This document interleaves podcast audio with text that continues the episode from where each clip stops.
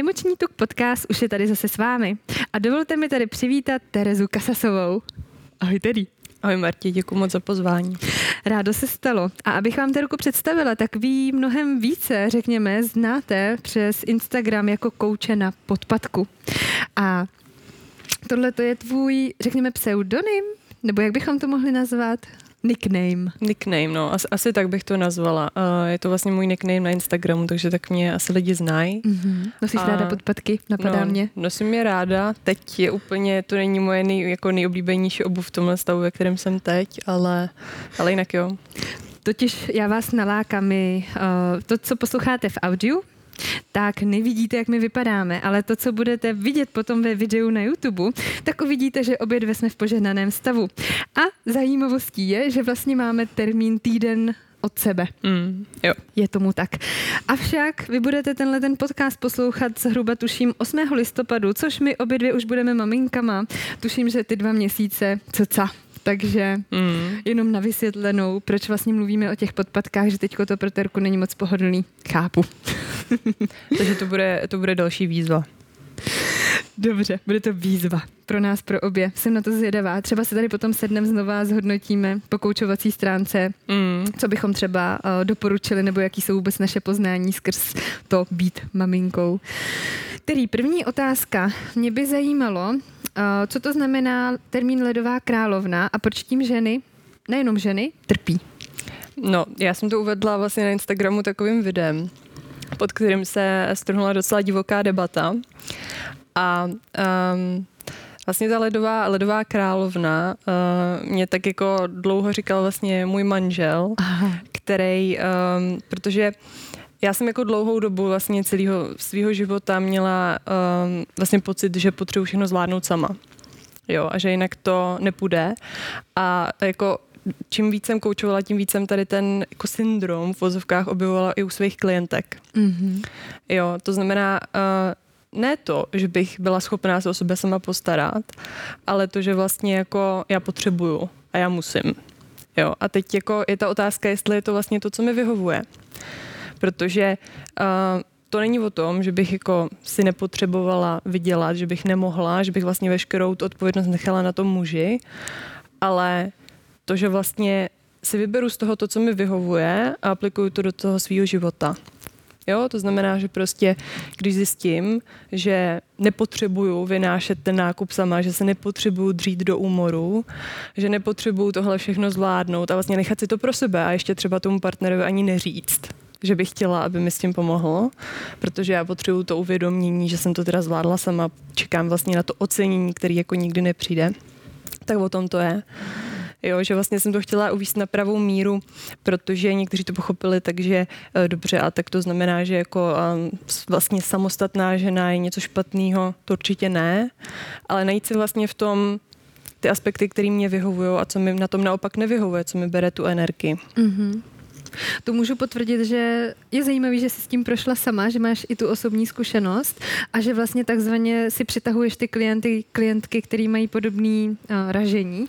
A musím říct, že tady ten syndrom té ledové královny je opravdu o tom, že ta žena je v něčem, co jí nevyhovuje, ale zároveň se snaží to jakoby furt držet. Mm-hmm. Jo. Je to tak, no. A já, jsem, já mám jako takovou zkušenost, že se to přenáší z generace na generaci.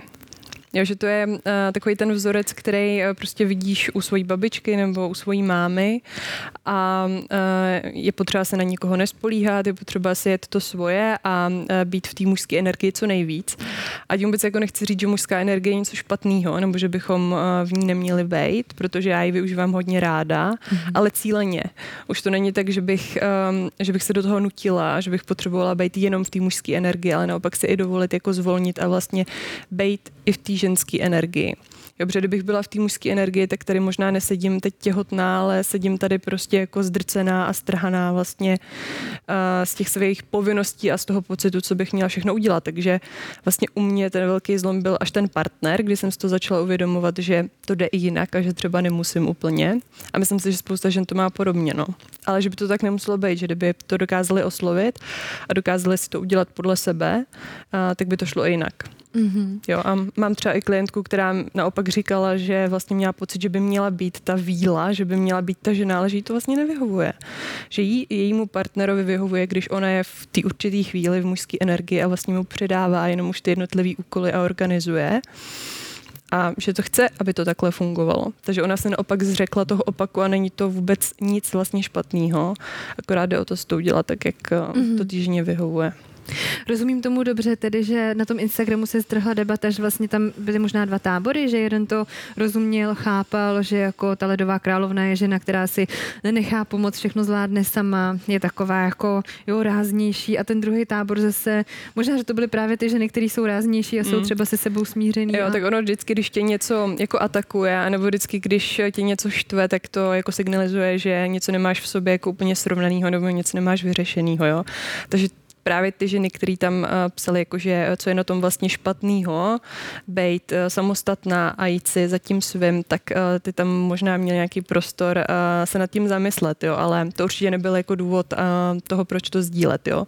Spíš jenom to si to uvědomit, jestli je zrovna jako ta žena není v té pozici, kdy si to odpírá, tu ženskou energii. A vlastně to hezký, co na tom je protože ono to není jenom o tom eh, být ezovíla, dát si prostě eh, kitky do vlasu a tancovat, ale je to o tom nechat si prostě pomoct, požádat o tu pomoc a respektovat to, že i třeba ten partner to nějakým způsobem vnímá, že to není vždycky tak, že um, že on by, nechtěl, on, by, on by se nechtěl zapojit, že on chce se zapojit třeba, chce využít tu svoji mužskou energii a nechce, jako, nechce čekat vždycky, až když mu ta žena řekne. Jo, takže chce si to vždycky ujasnit i v tom vztahu a zaměřit se vždycky na to, co funguje, ne na to, co nefunguje. Paráda. Tady slyšíte rozhovor dvou kouček, takže dneska to bude, bych řekla, nabitý tím uh, koučovacím duchem a mně se moc líbí, jak to vysvětluješ. Paráda. Uh, máš ještě třeba nějaký příklad ohledně těch klientek? Která třeba za tebou přišla a byla třeba v jiné fázi té ledové královny? Mm-hmm. No tak uh, jako spoustu těch klientek bylo v té fázi, ve které jsem byla já před několika lety. Jo, to znamená, že prostě uh, chci něco budovat, chci budovat něco svýho, nemám třeba ještě toho partnera. A možná ho nemám i proto, že vlastně jsem jako v té mužské energii dost často, jo, a že vlastně vysílám ty signály, uh, já na to stačím já jsem na to sama a vlastně nepotřebuji nikoho dalšího. A ono to, jako ale, jo, a ona to tam pak oslovila, ta klientka, ona řekla, hele, ale já už jako nechci nikoho nepotřebovat. A to bylo jako fakt hezký, jo, že vlastně já to slovo potřebu úplně nemám ráda, často ho oslovu, ale tady v tom kontextu bylo fakt jako fajn to vidět, jo, že ona říkala, hele, ale já už ne, jako nechci nikoho nepotřebovat. Mm-hmm. Já už chci vlastně dát najevo tu potřebu a říct si o tu pomoc nechat se někam odvíst. Jako jsou to opravdu malé věci, jo? ono jako nejde o to změnit úplně náhled na život a začít překopat to celý, ale prostě nechat si odníst nákup. Jo, nechat se odvíst autem, neříkat, já tam vždycky dojedu, já mám svoje auto, abych náhodou neměla pocit, že někomu vděčím, protože vlastně moje máma vždycky říkala, správná ženská se o sebe musí postarat. To je hodně tvrdý zákon. Že? To, je, to je jako velký a myslím si, že se to jako přebírá doopravdy z té generace na generaci, že tam taková ta uh, potřeba, ten strach vlastně, uh, ta nedůvěra možná i v toho partnera vlastně, uh, co se bude dít potom, když vlastně on mě už nepodpoří. Takový ten strach, že vlastně já nebudu nikdo. Jo, potom, S tím naprosto takže... souhlasím. A myslím si, že, nebo četla jsem, že tohle je daný opravdu generačně, jak říkáš, na 100% to potvrzuju. Já jsem to částečně měla taky, ne teda úplně na 100%, ale taky z hlediska u nás první a druhé světové války, kdy vlastně ty ženy opravdu jako se musely postarat o tu rodinu, protože ty muži většinou byli odvedený do té války a ta žena se musela postarat o všechno. Takže i opravdu takhle jako je to daný i tím, co se dělo, mm-hmm. historicky. Mm-hmm. Hmm. Jo, jako věřím tomu, no, ono to stačí vidět eh, ne u druhé světové války, ale prostě u svojí mámy, že jo, nebo u svojí babičky. Mm-hmm. A člověk tyhle, ty, tyhle ty rány, vlastně traumata, nevědomky jako přejímá. Jo, mám pocit, že se to možná trošku jako mění, že se na to poukazuje, že tím, jak ženy mají prostě problém s cyklem, s otěhotněním a jako podívám se na to vlastně z jiné perspektivy, takže pak jako častokrát dojdou tady k tomu, že to může být uh, ta příčina to, že vlastně si nedovolej eh, být ta žena. Tak jako když si nedovolím být žena, tak jak můžu uh, vlastně počít. No. Mm-hmm. To je prostě logický. Naprosto souhlasím. Co s takovou ženou, která třeba přijde za tebou a řekne, že mm, no já tady mám nějakýho partnera, jsme spolu dva roky a prostě cokoliv mu řeknu, tak on to neudělá, ale teďko to začalo dělat, ale mě ten třeba například jeho úklid nevyhovuje. Já si to radši udělám sama, protože mm-hmm. tak je to perfektní. No, je to vždycky o tom to pustit, jako to perfektní. Jako, já se vždycky ptám, a pomáhá ti to, tady ten úhel pohledu, nebo ne? Jako chceš si to nechat? Chceš, aby to bylo perfektní? Můžeš se zaměřit na něco jiného v tvém životě, co by mohlo být tuhle chvíli perfektní, něco malého, svýho, tam si to nech.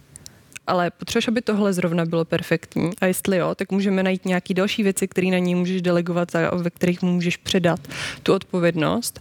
A tam se vlastně nějakým způsobem jako pustit tohleto, být jako perfektní. Co to znamená vůbec být perfektní? No, to je jako otázka. Ano. Krásně to vysvětluješ.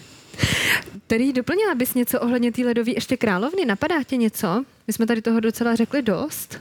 Hmm. No, napadá mě, že uh, je docela těžký si to připustit. Jakože je těžký vlastně mm-hmm. pustit tu mužskou energii, energii, když tom člověk uh, žije dlouho. Já jsem je hodně jako na sílu sportovala, uh, na výkon, jo, bej, mělo to být hotový, že jo, všechno. A tohle vlastně jako vůbec začít nějakým způsobem měnit a připustit si, že no dobře, možná to není ta, ta jediná správná cesta a čím to je, že vlastně mám ty výsledky, ale necítím se tak, jak uh, bych se vlastně cítit chtěla. Jo, takže jako napadá mě to, že to není jednoduchý si to připustit a něco s tím dělat.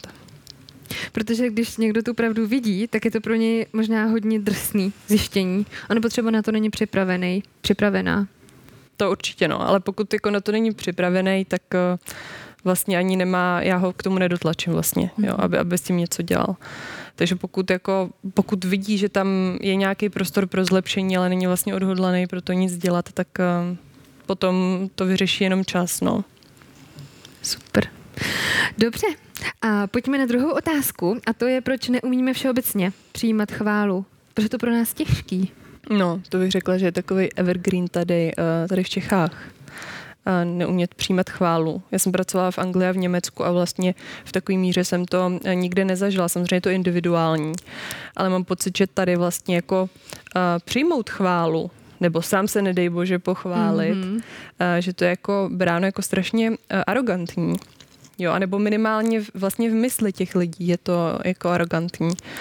To znamená, že já, no, já když vlastně o sobě řeknu, že jsem dobrá, že se mi něco daří, a tak to znamená, že se stavím nad ostatní. Takhle vlastně ty lidi přemýšlejí. Tohle to jsou ty jejich jako myšlenkový vzorce a pohnutky. A, a není to úplně něco, co by mi prospívalo. Jo, takže my jako většinou s těma klientama jdeme fakt jako od základu. A já se ptám, no a kdy naposled uh, jste si uvědomili, že se vám něco povedlo? Protože většinou se zaměřujeme na to, co se nám nepovedlo. Mm-hmm. Takže oni vlastně sami musí nejdřív začít vnímat to, co se jim daří a potom pro ně bude samozřejmě i jednodušší přijmout tu chválu od někoho dalšího a neříct ne, to se nic nestalo, to je v pohodě, to by zvládnul každý. Jo, to, to je v pohodě, uh, já nic nepotřebuju za to na, uh, na zpátek ale vlastně říct jo, hele, fakt se mi to povedlo. A paradox je, že vlastně, když si tohle neuvědomíš, co se ti, co se ti povedlo a proč se ti to povedlo, nepojmenuješ si to, no tak jak se máš posouvat jako dál? Mm-hmm. Jo, že to je velká věc, že vlastně ty lidi nevědějí uh, to, jak je to i brzdí na jednu stranu. Jo, já chci být ta hodná holka, která se vlastně zavděčí tím, že sklopí hlavu a nepřizná to, že se jí něco povedlo, ale už vlastně nevidí to, že kdybys to přiznala, kdybys to zanalizovala, nějakým způsobem to pojmenovala, proč se jí to daří, tak by se jí to mohlo dařit třeba ještě víc. Že tam jde o ten moment uvědomění, že vlastně když vím, že jsem to dokázala, že se mi to povedlo, že ne každý by to mohl třeba na mém místě zvládnout, tak je tam takový ten pomyslný pašák, Mm-hmm. A mhm. tohle to nás zase trošku jako vystřelí, nějak vyhypuje do nějakých zase dobrých pocitů, než že se zaměřujeme, vlastně naše mysl má tendenci se zaměřovat na to, na co často myslíme a jestli na sebe myslíme negativně tak se nedivím, že třeba tam jedem i v těch generačních vzorcích, jako že se mu chvála smrdí. No určitě, jako to je něco, co prostě říkali babičky, že jo, naše naše mámy a a prostě radši, ať ostatní nevidějí, že jo, co, co se mi daří, protože eh, by mohlo být zlý nebo mohli by mi závidět. Ale vlastně tímhle tím se jako úplně separujeme od těch silných stránek svých, jo, že ty silné stránky potom nevidíme. Já si těch klientů ptám, no a v čem jsi teda dobrý? Tak oni jako nevědí. Dokážou vyjmenovat okamžitě, v čem nejsou dobrý a co jim nejde. ale v čem jsem teda vlastně dobrý, co mi jde, jo, protože na tom jako přece můžu stavět. To je přece jednodušší, než jít přes sílu vůle a tlačit to někam, eh, kde mi to jako nejde a kam to vlastně ani nechci. Mm-hmm. Protože už ten vlastně školní systém, že jo, nás k tomu nutí, jako OK, tak máš pětku z matiky, to pojď to vytáhnout na trojku. Jo, a máš jedničku, dvojku prostě z češtiny, tak s tím nic nedělej, to je v pohodě. Mm-hmm. Zaměř se na tu matiku. Jo, a tady to my jedeme, my jedeme prostě v nějakém průměru. To je strašná škoda. Souhlasím. Tedy pověs nám prosím, jaký byly tvoje cesty teda takhle v zahraničí nebo pobyty, s, uh, byly to studentský pobyty? To byly vlastně studentský pobyt mm-hmm. byl v Rakousku a pracovní pobyty byly v Anglii a v Německu. Mm-hmm. Tam jsem pracovala vlastně ještě ve velkých korporátech, v automobilových firmách. Jsem si ještě myslela, že vlastně mě uspokojí ta manažerská pozice a to hezký křesílko v, uh, někde jako v automobilovém průmyslu, což se jako jsem rychle, docela rychle jsem pochopila, že to jako nestane. A to se jako dostáváme zase k tomu průměru, že eh, průměru by to pravděpodobně stačilo, protože ono to nebyl průměr, ono to bylo jako v té době vlastně, já jsem byla jako mladá, že? tak to bylo nadprůměrný. A uh, pořád jsem vlastně poslouchala, proč teda jako chci něco jiného, že mi to zase není dobrý. Jsem vlastně střídala ty pozice po roce a někam jsem to směřovala. Měla jsem pocit, že potom už to bude jako dobrý, že už budu spokojená a ono se to pořád nedělo. No a pak jsem si že potřebuji začít dělat na sebe, začít to zřídit podle sebe, abych jako eh, byla spokojená. Naplnila svůj potenciál. Mm-hmm. To mě tedy dostává k otázce, jak ty se vlastně dostala ke koučování. Byl tohle to ten impuls? Že jsi hmm. cítila, že máš furt nenaplněný Jo, určitě ambice? jsem to cítila, mm-hmm. ale určitě to nebylo tak, um, mně přijde, že vždycky, když se mi na tohle někdo ptá, jako že čekají nějaký jako ohňostroje, nebo nějaký jako příběh, ale to takhle vůbec nebylo, jo. Ale to bylo takový jako podvědomí prostě naťukávání. Já jsem jako uh, slyšela o koučování, dobře koučování, co to je. Tak co ti napadne, uh, co, napadlo, co napadalo lidi vlastně před pěti lety. Jo, uh, někdo jako ve fitku, dobře, to může být kouč, někdo, kdo ti radí, jak žít tvůj život líp, uh, dobře, taky to byla nějaká jako představa. Ale vlastně, uh, než jsem do toho jako zabředla, než jsem začala poslouchat ty podcasty, že je to možná něco, co bych jako mohla dělat, pak jsem si udělala uh, nějaký uh, psychotesty vlastně, který měly vyhodnotit, jestli k tomu mám předpoklady, což mi bylo sympatický, protože uh, já jsem vlastně chtěla jít akreditovanou cestou, chtěla jsem jít cestou, která vlastně má nějaký potenciál a nechtěla jsem jít jen tak někam, takže jsem se vybrala kurz, který uh, tohle vlastně vyžadoval jako podmínku. Mm-hmm. No a pak, když um, mě přijali, tak jsem to začala teprve zvažovat. Takže nebylo, nebylo to moje typický uh, plánovací cesta, systematická, mm-hmm. ale bylo to vlastně docela jako souhra hotno. Když to Vedlo tě to. Mm-hmm. Bylo jo, to hodně silný nějaký... No. Mm-hmm. no a vlastně uh, já už jsem jako ještě předtím, než jsem začala koučovat, tak jsem jako viděla, že to chci dělat. Že to je ono. A vlastně pak, když jsem to začala dělat, tak to bylo ještě silnější. Jo, že, to, že spousta lidí vlastně začínajících koučů uh, mají strašný strach před tím, ale já jsem jako by tohle neměla. Já jsem se na to doopravdy jako těšila strašně moc. Což znamená, že jsi proto předurčena bych jinými slovy řekla. Možná, možná. I když už jsem se jako vymanila z představy, že vlastně to je to jediné, co potřebuji dělat, jo? že zase uh, už jsem jako ve fázi, kdy si dokážu představit, že mám těch aktivit x milion dalších mm-hmm. a to koučování miluju. Uh, chci ho tam, ale nemusí to být ta ústředna. Naprosto rozumím a chápu. Paráda, takže tohle to byla cesta uh, Terky, neboli koučky na podpadku, kouče na podpadku. Uh, pojďme zpátky k té chvále. Co je teda doporučení, aby lidi začali se chválit? Jak zlomit to, že se jako bojí se pochválit, protože je to taková nějaká teda sobeckost? Mm-hmm. No, to je strašně individuální, odkud to právě plyne, no. Um, já bych asi začala tím, že by se měli začít jako hodnotit sami. Jo, že by sami měli vlastně najít tu hodnotu. Takže úplně jednoduchá prostě věc, sednout si večer a začít reflektovat prostě to, eh, jak se mi dařilo, co se mi dařilo, jak jsem se cítila, necítila, jo, tam jsou jako dvě ty roviny. Jedna, která ten člověk dokáže potom říct dobře, tohle se mi povedlo a proč, co jsem udělal dobře, nepotřebuje na to mě a, a hodinový sezení. Zároveň může i vnímat to, co se mu nepovedlo, co by mohlo zlepšit, ale i si vlastně uvědomí, jak se třeba cítil ten den. Protože co si budeme povídat, většina lidí jede jako v autopilotovi a nemají absolutně šanci zaznamenat to, proč byli naštvaný a proč se zrovna cítili takhle. Jo, a to je jako základ úplně všeho, tohleto uvědomění. Vlastně když začnou tohle to dělat a stačí to opravdu jako pět minut, deset minut denně maximálně, tak se to může otočit hodně rychle, ale chci to dělat opravdu pravidelně, nechci to říct, no možná někdy si to napíšu a uvidím, jak to dopadne. Ale doopravdy říct, dám tomu šanci, prostě vezmu to jako nějaký experiment, ne jako nějaký dogma a uvidím, co to udělá. Jinými slovy, poznat teda, kdo jsem, vyznat se v sama v sobě. Jo, vyznat se, v čem jsem dobrá, jo, a uh, samozřejmě jsou i ty techniky, uh, že se zeptám prostě, já nevím, x nejbližších lidí na to, uh, co mi jde, nebo že vyžaduju po svém šéfovi strukturovanou zpětnou vazbu. To jsem teďka s jednou klientkou řešila, jo, že ona říkala, hele, on mi říká, že jsem vlastně jako dobrá, ale já vlastně nevím v čem, Jo, a já říkám, no a jak to můžu zjistit? A ona, no, asi bych potřebovala jako strukturovanější zpětnou vazbu od něj.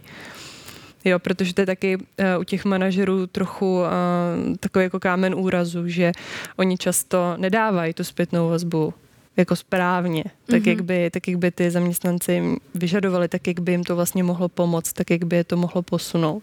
No motivovat. Přesně. Že to, že říct, že tohle jsem ti povedlo, tak je fajn, no ale proč? Co jsi tam teda udělala dobře? Jo, takže i ty manažeři vlastně, i ty, kteří třeba koučují, já se stávají tak trošku koučema.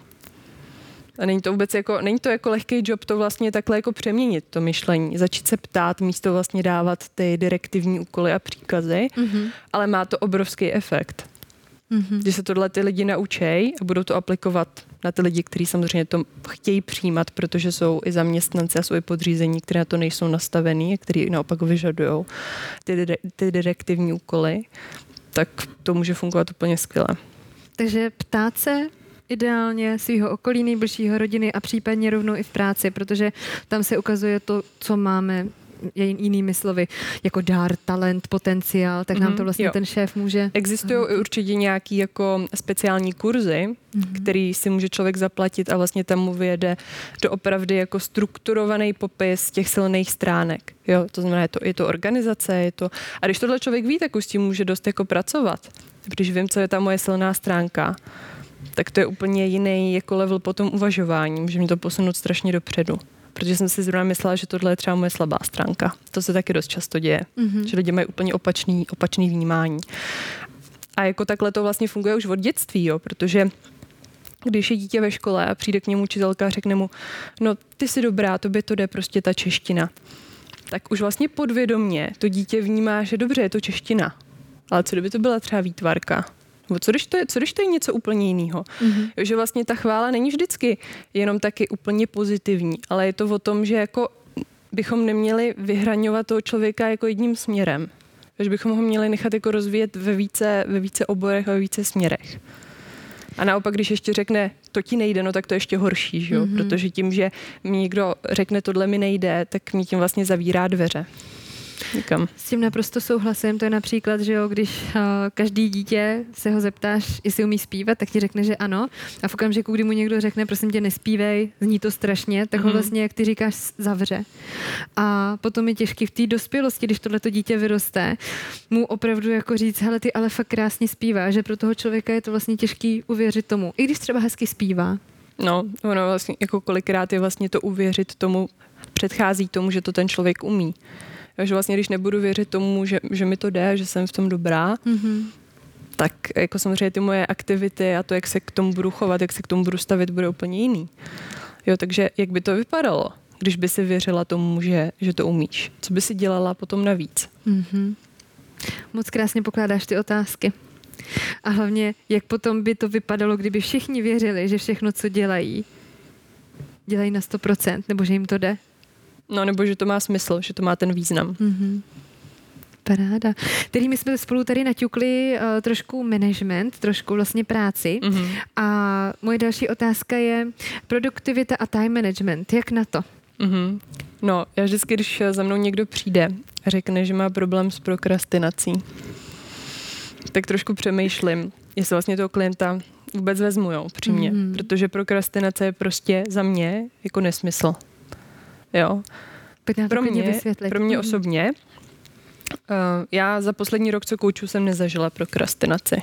Zažila jsem jako vyčerpání toho, že to bylo hodně, ale ne prokrastinaci. Protože to, co dělám, všechno, co dělám v tom dni, je vědomí. Jo? A jsou věci, které mě nebaví tolik. to je jasný.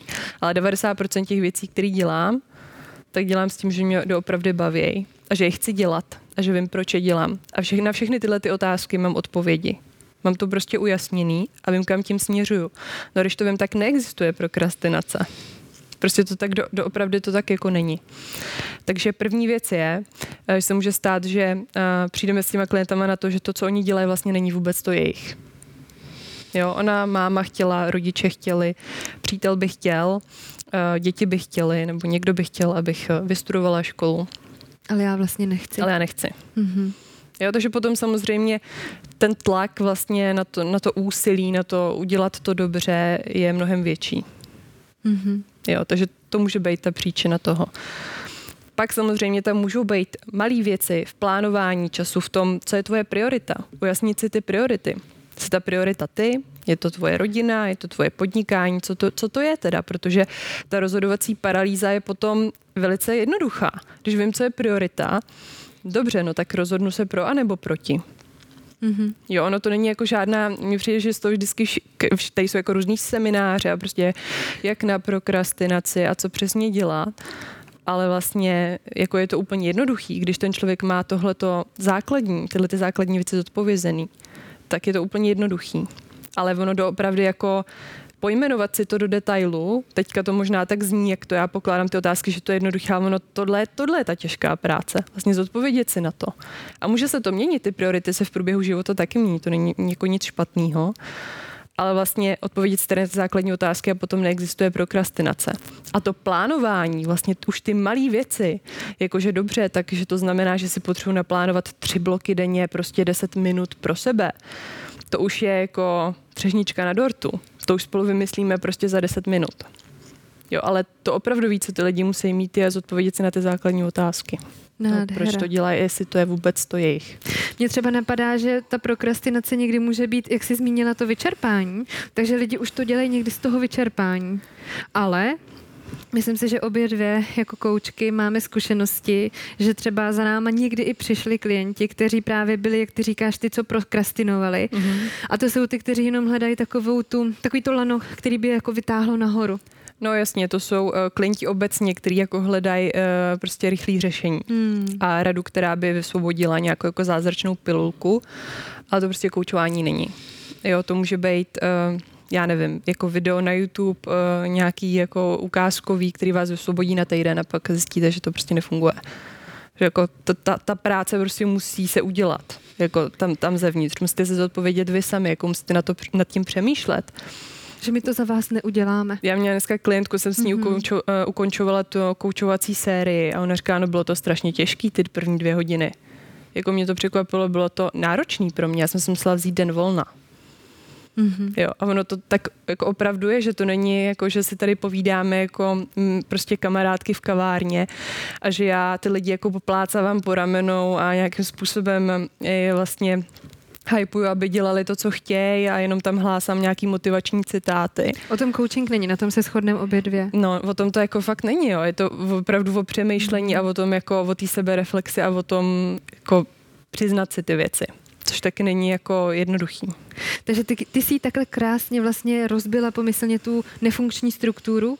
Ona díky tomu mohla vidět, kde může poupravovat ty svoje nefunkční věci. Tahle, tahle, tahle klientka zrovna uh, potřebovala najít čas sama pro sebe. Mm-hmm. Jo, takže to bylo s tím uh, time managementem hodně spojený a zároveň to bylo spojený s tím pustit tu představu toho, že já tady musím být pro ostatní vždycky. A uh, ujasnili jsme si právě ty priority. To, že ona je na prvním místě a že potom můžou jít ty ostatní. Mm-hmm. Paráda. Děláš dobře. Který Dali bychom nějaký příklad time managementu, třeba například, jak to máš ty, jestli chceš pozdílet? Hele, uh, já musím říct, že uh, co se týče jako nějaký disciplíny nebo motivace, tak já s tím nikdy problém neměla. Super. Takže já nejsem úplně zastánce toho, že bych měla v kalendáři bloky uh, právě na práci co byl pro mě trošku problém, byl vlastně přechod z toho zaměstnání na podnikání, protože máš pocit, že potřebuješ pracovat těch 10 hodin Souhlasím. denně a že potřebuješ využít uh, hodinu, každou hodinu, ale teďka už to beru hrozně jako lehce a vlastně dělám to, samozřejmě mám klienty, takže tam na to sezení studie přijdu a odkoučuju to, ale spíš to ladím podle sebe, no. Hlavně teď jako zvlášť v tom těhotenství se snažím fokoukat na to, dobře, kdy mám víc energie, tak prostě jdu a natočím uh, tři videa, se píšu tři příspěvky. No a když je den, uh, kdy tohle dělat nechci, tak to nedělám. Jo, takže já asi nejsem ten pravý člověk, který by tady mohl hlásat jako nějaký extrémní typy na produktivitu. Já jsem prostě produktivní, když to jako cítím. Mm-hmm. A mhm. dělám to proto, proto to tak cítím, protože mě to baví. To, takže bychom možná mohli říct, uh, navnímejte sami sebe, co je pro vás ideální třeba denní doba, to je taky důležitý určitě. Já vím, že jako pracovat dopoledne je pro mě určitě lepší, než pracovat jako večer. Mm-hmm. To Doká- dokážu to taky, jo, mm-hmm. umím to, ale není tam prostě ta stejná energie uh, jako dopoledne a to jsem měla vždycky, jo, to jsem prostě, když jsem studovala, jak jsem se vždycky učila jako ráno dopoledne. Takže zase je to prostě o tom, aby si ten člověk odpověděl na to, co jemu vyhovuje co je pro ně ideální, co potřebuje. Jako mám třeba majitele firm koučů, který opravdu potřebuje jeden týden, uh, jeden den v týdnu si vzít a zavřít se prostě na tři hodiny doma protože nechtějí být v tom pracovním prostředí. Mm-hmm. A potřebují se doopravdy izolovat a zavřít se, aby mohli vlastně střádat ty vize, aby mohli dělat ty plány. Takže co to je? To i to prostředí nás ovlivňuje hodně, jo. Takže budu pracovat doma, anebo je pro mě lepší se sebrat a jít do knihovny. Je tam spousta věcí, které na to můžou mít vliv. Mm-hmm. Ty jsi mi krásně vlastně teď nahrála s tím, že když člověk um, dlouhodobě je v nějakým zacykleným kolečku, třeba v té práci, nemá nějaký nový nápady, nějaký vize, projekty třeba mu nejdou, nebo když to vezmu i ze svého úhlu pohledu, mm-hmm. když mhm. pořád jenom pracuju mm-hmm. a chci nějaký projekt vymyslet, tak vlastně to nejde, nejde, nejde. Mm. A přesně pak potřebuju třeba i týden nebo opravdu jeden den, 24 hodin si dát úplně bez sítí, bez lidí, mm-hmm. jenom sama a najednou to tam začne skákat. Mm-hmm. Takže mm-hmm. možná tohle to bychom doporučili třeba zkusit si. Je to tak, jako já, já chodím prostě na procházky, poslouchám podcasty, a nebo ani nic neposlouchám a chodí to samo. Jo, mě, mě vždycky vlastně byla doba, kdy jsem přispívala třeba denně příspěvky, což bylo opravdu jako hodně. A vlastně pro mě to nebylo náročné. A ty lidi se mě ptali, no a kde bereš tu jako inspiraci, jakože co to je, jako kde jsi to vzala, prostě to byla nějaká knížka ale já to měla prostě v sobě. Jo, jakože uh, mně přijde, že ty lidi hledají strašně složitý návody na to, jak uh, přispět, mm-hmm. aby to bylo co nejlepší, aby to bylo téma, který ještě nikdo nerozebral, aby, aby to bylo téma z jiného úhlu pohledu a podobně, ale my tam přinášíme, každý z nás tam přináší jiný úhel pohledu. Jo, takže jako nelimitovat se tady tím, že to musí být něco extra, že tenhle to udělal takhle, já to potřebuji dělat stejně, ale hledat to v sobě, protože ve výsledku to je to, co i ty lidi chtějí slyšet a vidět. To je to, co oni řeší. Oni neřeší něco, co my si tady vykonstruujeme v hlavě, že by mohlo být super, ale to, co řeší všichni ostatní. Perfektní. Paráda. Takže to jsme se dotkli i time managementu. Některý tomu uh, nic nenapadá. Možná literatura. Uh, myslím si, že Brian Tracy o tomhle tom píše moc hezky v knize uh, Městetu z žábu. Mm, a pak Slyšela jsem jedna. o ní, ještě jsem ji nečetla, teda tu knížku. On tam má i dokonce návody, praktický úkoly, mm. jak se s tím time managementem popasovat, takže asi bych doporučila tohleto. Nicméně to, co tady zmínila Terka, je určitě jako skvělý, protože to si myslím, že i v dnešní době potřebuje každý z nás opravdu vypustit pustit. Jo, je to, je to hodně jako individuální. Pokud si někdo přečte knížku, vidí tam návody, které mu fungují, tak je to super, jako může se tím inspirovat ale zase to nebrat tak jako ultimátum, jako že mě to nefunguje, no tak už mi nefunguje nic a prostě mm-hmm. jsem k mhm. ničemu. Jo, vždycky se to dá prostě, co ti přesně na tom nevyhovuje. A pak se to dá zase rozebrat do hloubky a přizpůsobit si to sám sobě, protože každý jsme jiný, každý máme jiný nastavení. A prostě na prokrastinaci nevěřím, že když člověk dělá to, co dělá, když si dokáže dopřát ten odpočinek, když má zodpovězený ty základní otázky a má to sebe reflexy, tak prokrastinace za mě jako není. Úžasný. Všimněte si, jak Terka tady krásně prokládá ty otázky. Je to koučování. A to je o tom vytáhnout z těch lidí ty, nebo udeřit tam těma otázkama správně na ty, na ty správné místa. Perfektní. Vnímejte to. tak, další otázka, která baví i mě, a je nastavování a udržení osobních hranic. Mm. No, já si vlastně nespomínám na sezení, kdybych jako na tohle nenaťukla jo, s tím klientem, kdyby jsme to neřešili. Protože je to velký téma. A je to vlastně všude. Není to jenom v té práci, není to v rodině.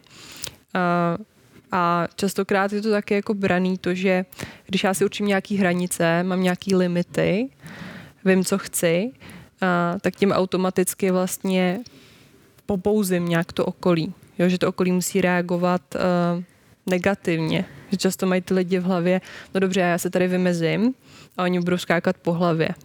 To jde ke konfliktu. Jo, to, je, to jsou často ty katastrofické scénáře, který si vymýšlí ta naše hlava, že vlastně dobře, já se vymezím, teďka celý život jsem vlastně žila podle ostatních, bylo to v pohodě, vždycky jsem hledala ty cesty. Jak vyhovět. Jak vyhovět, jak si to překopat sama u sebe, abych, eh, abych prostě vyhověla ostatním, no a teďka to začnu dělat jinak. A teď samozřejmě tam jsou různý scénáře. Buď to, je jenom v mý hlavě, to okolí to přijme v pohodě, uh, budou možná jenom chvíli jako udiveně koukat, ale vlastně si na to zvyknou. A pak jsou samozřejmě i horší scénáře, kdy uh, oni to chvíli nemusí jako respektovat. A teď jde jako o to, já vždycky oslovuju to, že ono není jako vůbec důležité, aby to pochopili. Mm-hmm. to nepotřebují chápat. To okolí. Přesně tak. To, mm-hmm, přesně. to okolí mm-hmm. to nepotřebuje pochopit. Oni to, my jim to nepotřebujeme vysvětlovat do hloubky. Jo, jakože to není, to není ten důvod. Ten důvod je, aby nám to nezasahovalo do těch osobních hranic. Protože na konci dne my se sami před sebou jako neschováme. Ty víš prostě, že si na té poradě měla zvednout ruku mm-hmm. a říct, co si myslíš. Ty víš, že si té kolegyni neměla už po třetí vzít směnu. Mm-hmm. Jo. Víš, že si prostě svý tchýni měla říct, ať, eh, dobře, ať ti třikrát za den nezvoní a nechodí domů, když tam jako zrovna prostě máš třeba návštěvu. Jo. Ale neudělala jsi to. A na konci dne to víš a sama před sebou se neschováš. A tam už pak se zase kumulují ty emoce. Jo, a to už je zase ten batoh, který si pak nosíme na těch zádech a jsme naštvaný na nesprávný lidi v nesprávnou chvíli. Takže ono to souvisí všechno ze vším. Že my jsme vlastně naštvaní na to okolí, že nás nerespektují, nechápou. Vlastně, přitom, mm-hmm, jo, a vlastně pomyslně na sebe. Mm-hmm. Jo, protože já jsem přece ten, kdo měl něco říct. A já to vím podvědomně. Hele, no tak dobrý, já to tentokrát to nechám bejt a uvidím, co příště. Ono to ale přijde příště. Ono to přijde znovu. Jo, že mám prostě klienty, který uh, mi řekli, no tahle situace by se vyřešila tak, že by ta kolegyně odešla. A já jsem říkala, no dobře, a co se bude dít, když kolegyně odejde? Přijde jiná kolegyně. Podobná. Jo, přijde, přijde a když nepřijde, tak přijde prostě jiná situace v životě, která ti to bude zrcadlit, že tohle nemáš vyřešený. Jo, takže to není o tom, že bychom měli čekat na to, až to v okolí to udělá za nás a že by měli být v našem okolí jenom lidi, kteří to budou respektovat a měli by se nás ptát, jestli to je pro nás v pořádku, jestli nás tím nějakým způsobem neomezuje, ale že my bychom sami měli říct, co nás omezuje. Mm-hmm. Napadá mě doplňující otázka, tedy konfrontace. Proč se bojíme konfrontací? Proč se lidi bojí? Já jsem obecně, no, že to není jako nic, asi to není nic příjemného pro nikoho z nás. A samozřejmě jsou lidi, kteří vyvolávají konfrontace účelně, že se nějakým způsobem zase potřebují vybít ty emoce, které v sobě mají. A myslím si, že jako už z přirozenosti prostě to není, to není nic příjemného pro nás. Mm-hmm. Jo, že zatím není asi nic jako skrytého, ale to, že máme pocit, že to je něco, co by se nemělo dít asi ve společnosti, že bychom se měli tak nějak všichni jako shodnout, vzít, vzít, se, vzít se za ruce a vlastně být jako šťastný a, a spokojený. Ale ono to tak eh, jako není. Každý máme jiný potřeby, každý máme jiný úhel pohledu a nemusíme se shodnout. Jako to vůbec není cíl, ale zkrátka si stanovit jenom nějaké jako pravidla, nějaké hranice, vymezit se a vůbec to, by to nemělo mít uh, žádný negativní nádech nebo Jo, jako nevím, proč to takhle, takovýmhle způsobem vlastně vnímáme, no. Že jakákoliv jakákoliv konfrontace, a ono to vlastně ta konfrontace ani nemusí být v tom stylu, že se hned pohádáme. Jo, jde to vyřešit i jinýma způsobama. Jo, protože uh, nevím, jestli ty máš tu zkušenost, ale já často, já, když jsem se dřív hádala, nebo prostě když mi to ujede teďka občas, i když pozoruji jiný lidi, jak se hádají, tak vždycky to začíná slovem ty. Jo, ty jsi něco neudělal, nebo ty si něco udělal naopak. Nebo řekl. Nebo mohl si Neřekl. něco udělat a neudělal. Ale jako výsledku to je o tom, že jak já se cítím po tom, co ty si něco udělal. Ale mě to fakt jako zraňuje. Cítím se takhle. cítím se poníženě teďka. Ale to už nikdo neříká, že jo? A to už je zase o té sebereflexi. Mm-hmm. Protože kdyby to ty lidi vyslovovali takovýmhle způsobem a neukazovali na sebe těma prstama a proč ty si to neudělal, jo, tak by to vůbec do té konfrontace nemuselo dojít. Mm-hmm. Ale to už jsou ty výčitky. Jo, to, je, to je tam často, to prostě řeším uh, s klientama často, že tam jsou ty výčitky a ty a proč. A to jsou věci, které jako ukazují prstem na toho druhého a to není, uh, není vůbec nic příjemného. A ten samozřejmě ten druhý má potřebu se potom hájit protože očekává, že se nějak ten druhý bude chovat, očekává, že něco řekne nebo že vyhoví, pochopí.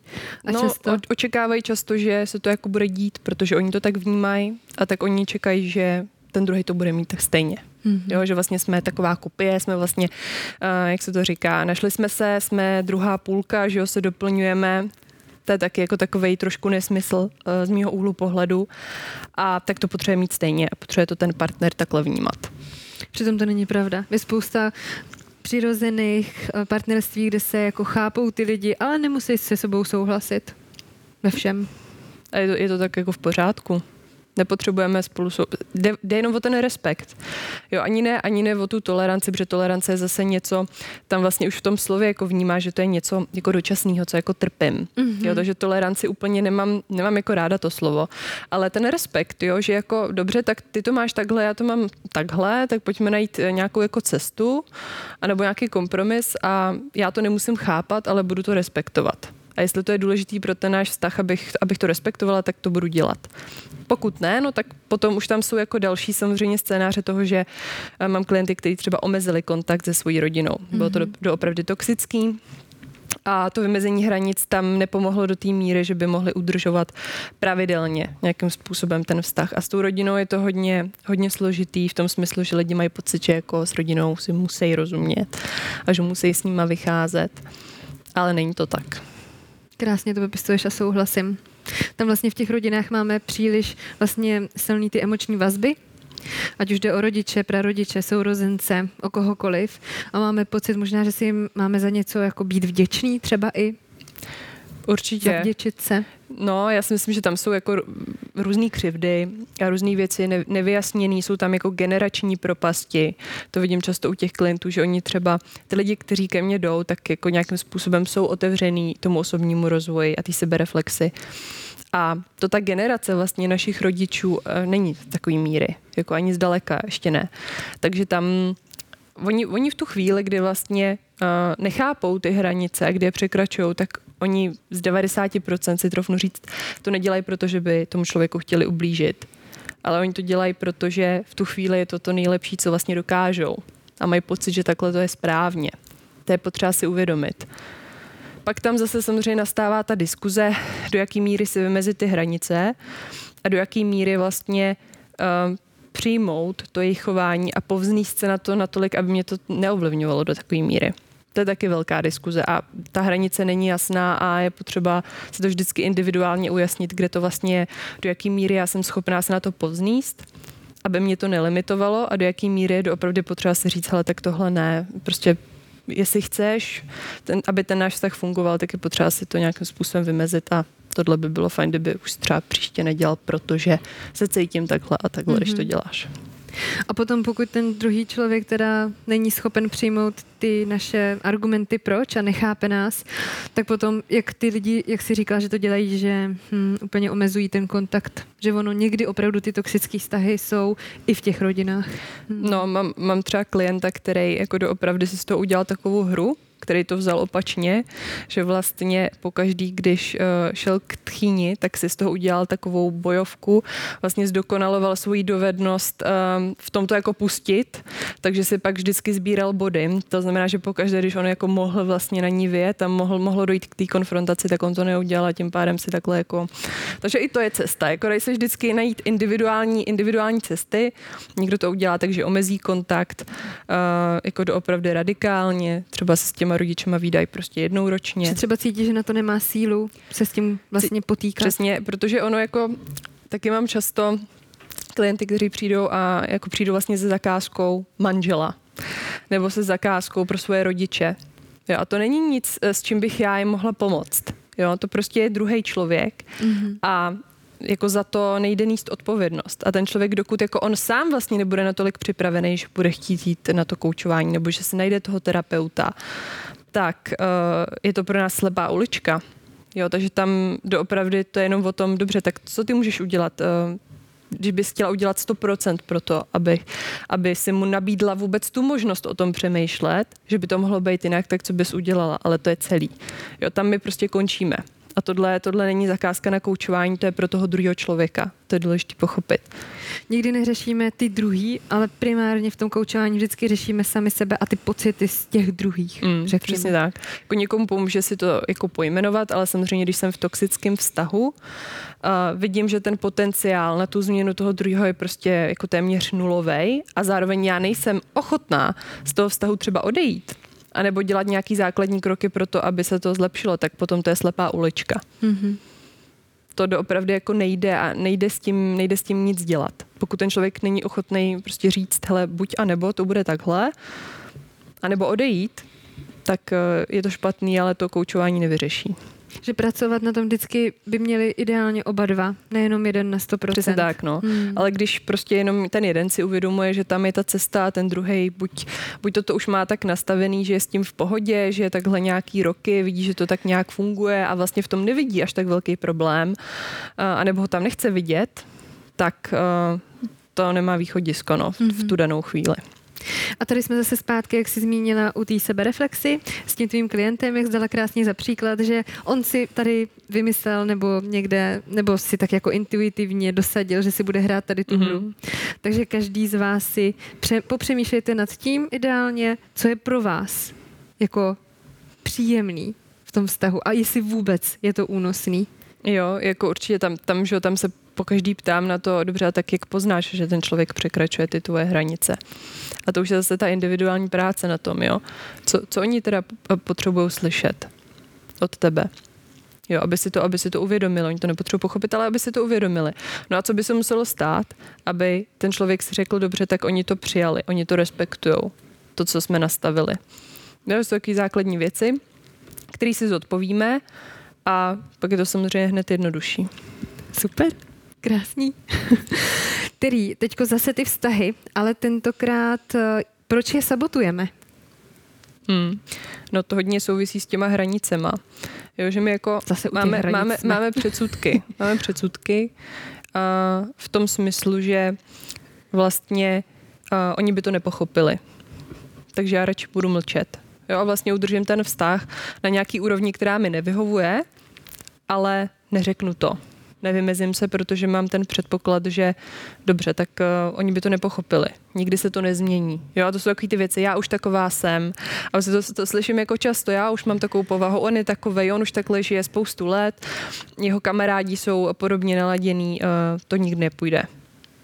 A tím pádem jako vlastně sabotujeme to, aby ten vztah se dostal na nějakou lepší úroveň. Mm-hmm. Protože vlastně ani nejsme ochotní si s tím člověkem upřímně sednout. A teď tím upřímně nemyslím, že mu vyčteme všechno, co udělal za poslední dva roky co se nám nelíbilo a že na ní zase ukážeme prstem, ale doopravdy upřímně si sednout a říct, co to se mnou dělá, že se takhle chováš. Nebo jak si myslím, že to, jaký dopad to může mít na nás jako třeba na rodinu. To, že mm-hmm. se mhm. takhle chováš. Jo, a co třeba, co třeba já vnímám u sebe, že třeba ještě nedělám úplně tak, jak bych mohla. Jo, vždycky to není jenom na jedné straně. Jakože ten je zrovna špatný a ta je ta chudinka, ta je ta dobrá. Jo. Takže vždycky to chce koukat i na obě strany a ptát se, no a jak to vidíš ty? Jakože tohle není jediný úhel pohledu, to moje. Takhle to vnímám já, ale chci vidět, jak to vidíš ty. Mm-hmm. Jo, protože to je, to je taky často jako to, co vlastně odlišuje to koučování od toho klasického rozhovoru. Že často ti lidi sdělují tvoje názory, svoje názory a svoje rady, ale už se ti nikdo nezeptá, jak to vidíš ty. Mm-hmm. Naprosto souhlasím. jo, takže to je, prostě sabotujeme to vlastně nevědomně, protože máme ty předsudky toho, že už to jinak nejde, že se to prostě nezmění, mm-hmm. že to mhm. takhle může být jako na pořád. A tak se s tím jako radši smíříme, necháme to na té úrovni, eh, někomu se třeba vybrečíme na rameni a to je tak, eh, to je tak všechno, no. Nebo třeba někteří lidé mají domněnky, že se domnívají, že ten druhý by to stejně nepochopil, tak mu to nebudu říkat, nebo že ten druhý by eh, to neudělal, nebo že by se ho to dotklo, nějak by zareagoval. Domníváme se a už předem předpokládáme, No, a já se vždycky ptáme na základě čeho to jako předpokládáš tohle. Jo, a teď jako otázka, co by se teda stalo, jako kdyby, kdyby to doopravdy tak bylo, tak většinou přijdeme na to, že to není konec světa, že pokud se o to dotkne, tak to může nějakým způsobem vyřešit, ale to předpokládat vlastně, tak to vůbec nebudu dělat, to je jako se vším. Mm-hmm. Jo, prostě tyhle ty předsudky a tyhle ty limitující přesvědčení ty tam jako máme a na základě nich jako jednáme, nebo spíš nejednáme.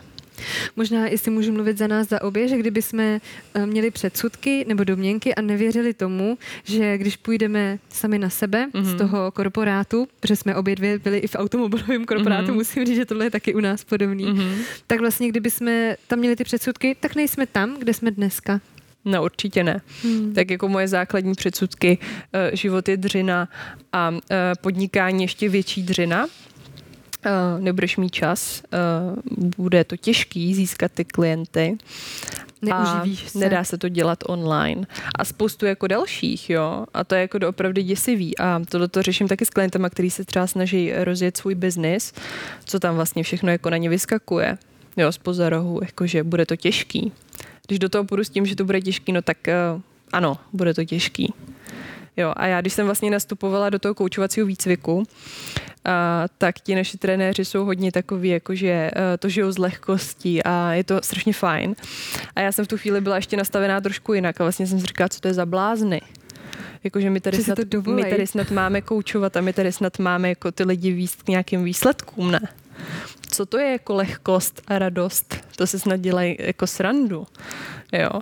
A je fakt jako super, že to doopravdy jako funguje. Jo, že vlastně ty můžeš mít ty výsledky i s tou lehkostí a ne s tím, že se zaměřuju na to už, aby to bylo hotový. Protože když se budeš zaměřovat na to jenom, aby to bylo hotový, ta daná věc, zapomínáš, co se dělo v mezičase. A nemáš absolutně šanci vlastně se zreflektovat, v čem to bylo dobrý a posouvat se dál, jo.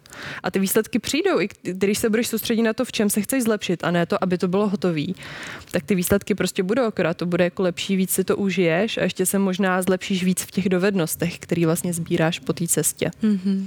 Paráda.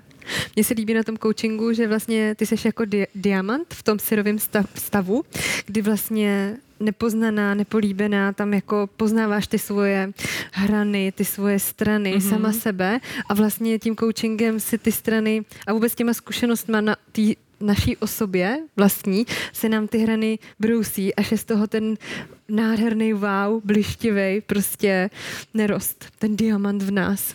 No, Vnímáš jako, to taky tak? Jo, to, to sebepoznání je tam určitě hodně velký, ale jako vnímám zase, že to je taková nekonečná cesta. Mm-hmm. Že vlastně jako vy, vybroušená nebude jako nikdy, když to takhle jako řeknu, jo. A to je jako taky věc, kterou je potřeba pochopit, že jako nikdy to nebude jako hotový a perfektní. Krásně to říkáš. Jo, a že když si tady s tím člověk srovná, že vlastně to není jenom o tom dělat si jako roční kurz, začít něco dělat a pak už to bude dobrý, pak už ty klienti budou chodit, já už budu hotová a budu si tak jako tady sedět a vlastně budu říkat si, že dobrý. u moře, nebudu nic dělat. Tak takhle to jako není, no. Hmm. Ale vlastně o tom to celé je, jako že tahle profese není vůbec je hodně kreativní. Je to i o tom, že jako nemáš úplně uh, napsaný otázky a pravidla, který bys mohla chrlit vlastně podle nějakého schématu. Je to jako metodický, ale není to, není to až takhle, jo? takže prostě je to o tom, že ten člověk se musí smířit s tím, že on vlastně nikdy nebude vědět, že to bylo stoprocentně správně, to, co mm-hmm. udělal. A co je vlastně stoprocentně správně, viď? No, často, Zase ta dokonalost. Mm, často, často jako oslovujeme tu jistotu, no, s klientama, že oni potřebují mít jistotu, že to je to, pro co jsou jako předurčený. Mm-hmm. Ale tu jistotu nikdy nikdo mít nebude. Co to znamená, že, že budou mít jistotu? Co je jo. jistota? To jako není. A ono, ono to je strašně jako nepříjemný, to takhle oslovit, že dobře, tak ta jistota jako není. A teď co tam teda je místo toho? Jo. Že to je jako nepříjemný, to není nic jako příjemného se přiznat dobře, tak ta jistota vlastně neexistuje. Nikdy nebudu vědět, že to dělám stoprocentně správně.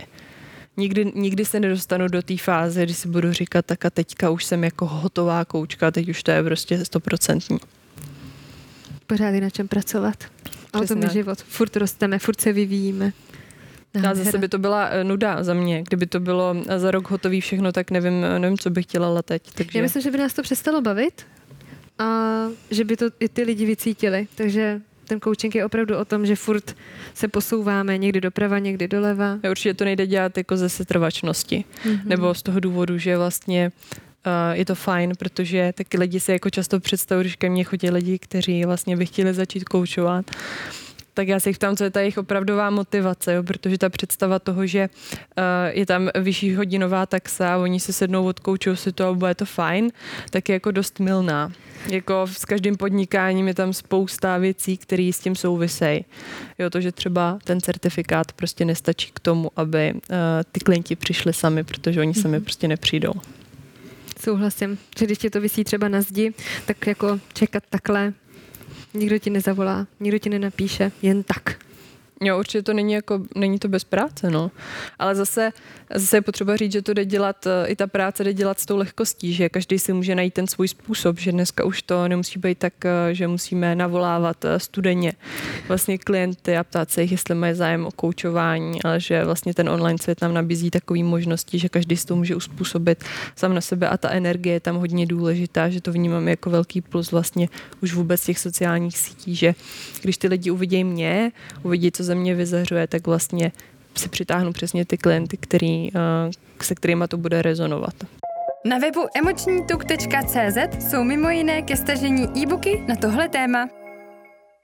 Který napadá mě otázka, ale asi už tuším odpověď. Eh, co je vlastně to hlavní téma, s kterým eh, za tebou ty klienti chodí? Mm-hmm.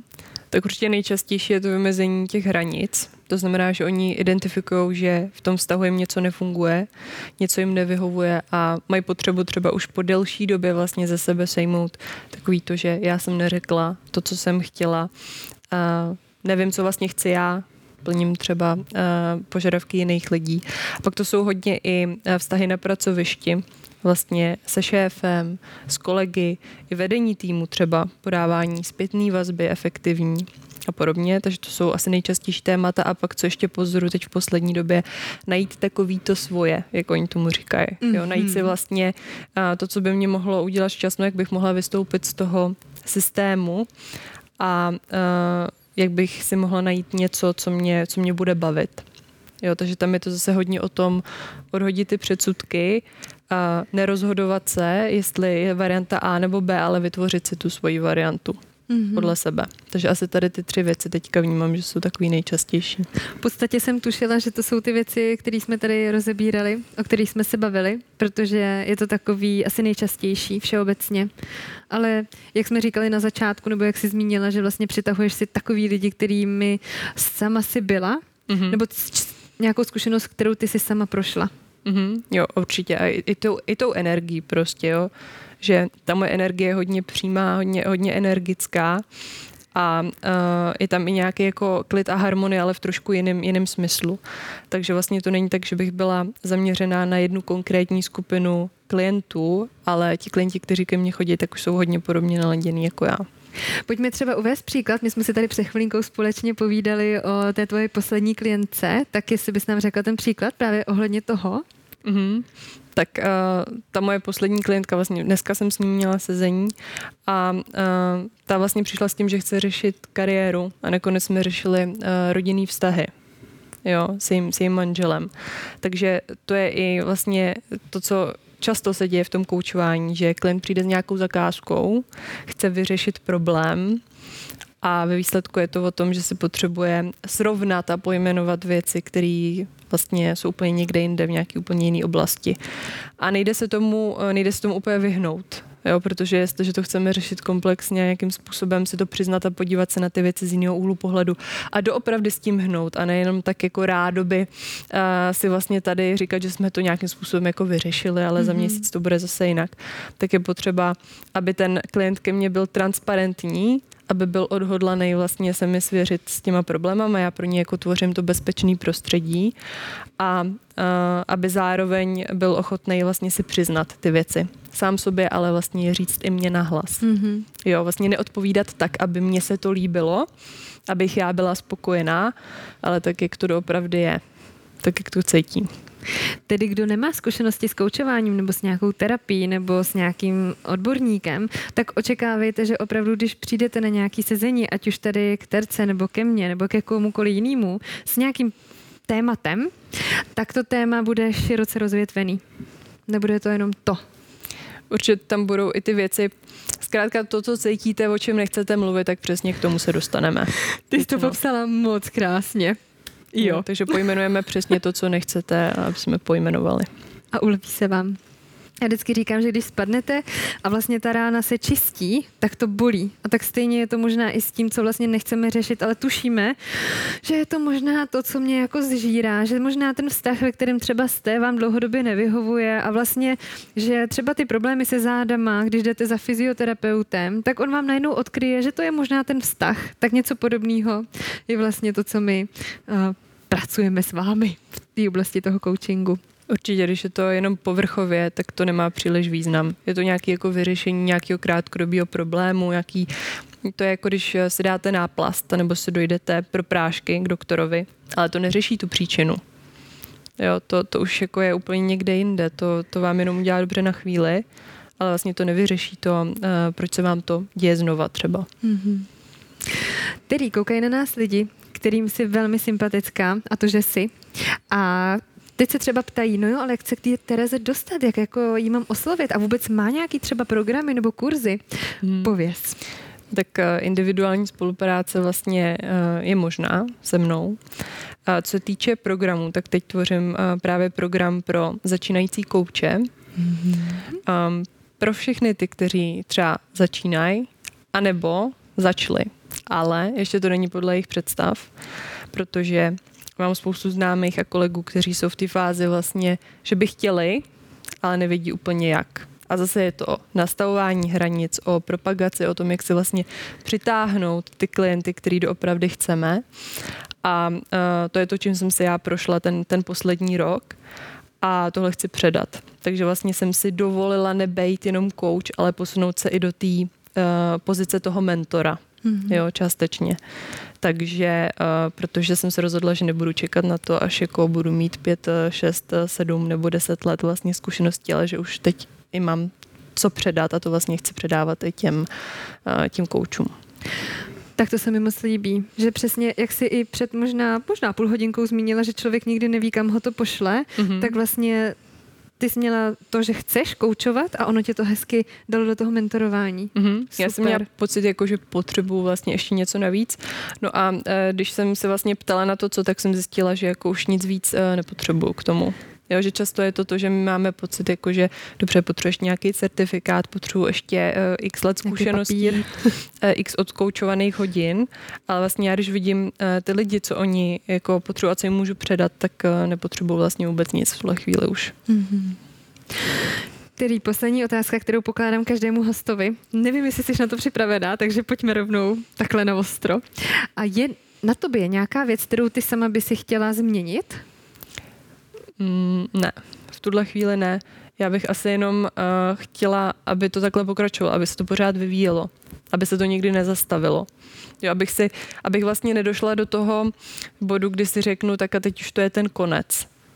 Jo, protože to je, to je pro mě strašně jako frustrující. A vlastně i uh, to jsem teďka řešila poslední, poslední měsíce a vlastně týdny, když uh, jsem byla těhotná, tak jsem měla pocit, že potřebuji jako zpomalit, takže to mm. tak bude fajn a zjistila jsem, že to není ta moje podstata.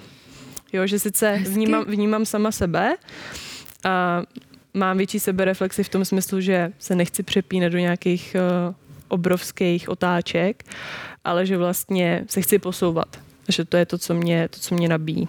Takže já si přeju, aby se to nikdy nezastavilo. Úžasný. Budíš, budíš ti to splněno. Nádhera. Děkuju. Tedy je něco, co by si chtěla doplnit, něco, co tě napadá, nějaká myšlenka, která by tak jako hezky uzavřela to dnešní povídání o koučování? Mm-hmm. No, uh, pokud vás to volá, to koučování, pokud vás uh, to láká, tak do toho běžte. A vždycky si najděte někoho, kdo je vám sympatický a kdo je na té stejné vlně, protože ono to výsledku není ani tolik o těch certifikátech a o těch zkušenostech, ale je to hodně, hodně o té energie a o, tý, uh, o těch osobních sympatích. Naprosto souzním a kejvu. Řekla jsi to moc hezky, popsala jsi to krásně. Tedy já bych ti chtěla za dnešní rozhovor velmi od srdce poděkovat. Zároveň ti přeju, možná nám obou, aby ty naše porody byly hladký a aby byly opravdu jako pěkný, když to řeknu takhle. Povíme si potom v listopadu, až vyjde ten podcast ven mezi vás ostatní, tak to my už teda, jak jsme řekli na začátku, budeme obě dvě maminky. Děkuji ti, že jsi dneska přišla i v tady tom vlastně požehnaném stavu a tím pádem je to od nás, od obou dneska všechno. Zdravím vás společně s Terkou uh, do kamery, do vašich uší. Tereza Kasasová a Martina Kolichová v Emočním tuk podcastu. Mějte se krásně. Mějte se hezky, děkuji za pozvání.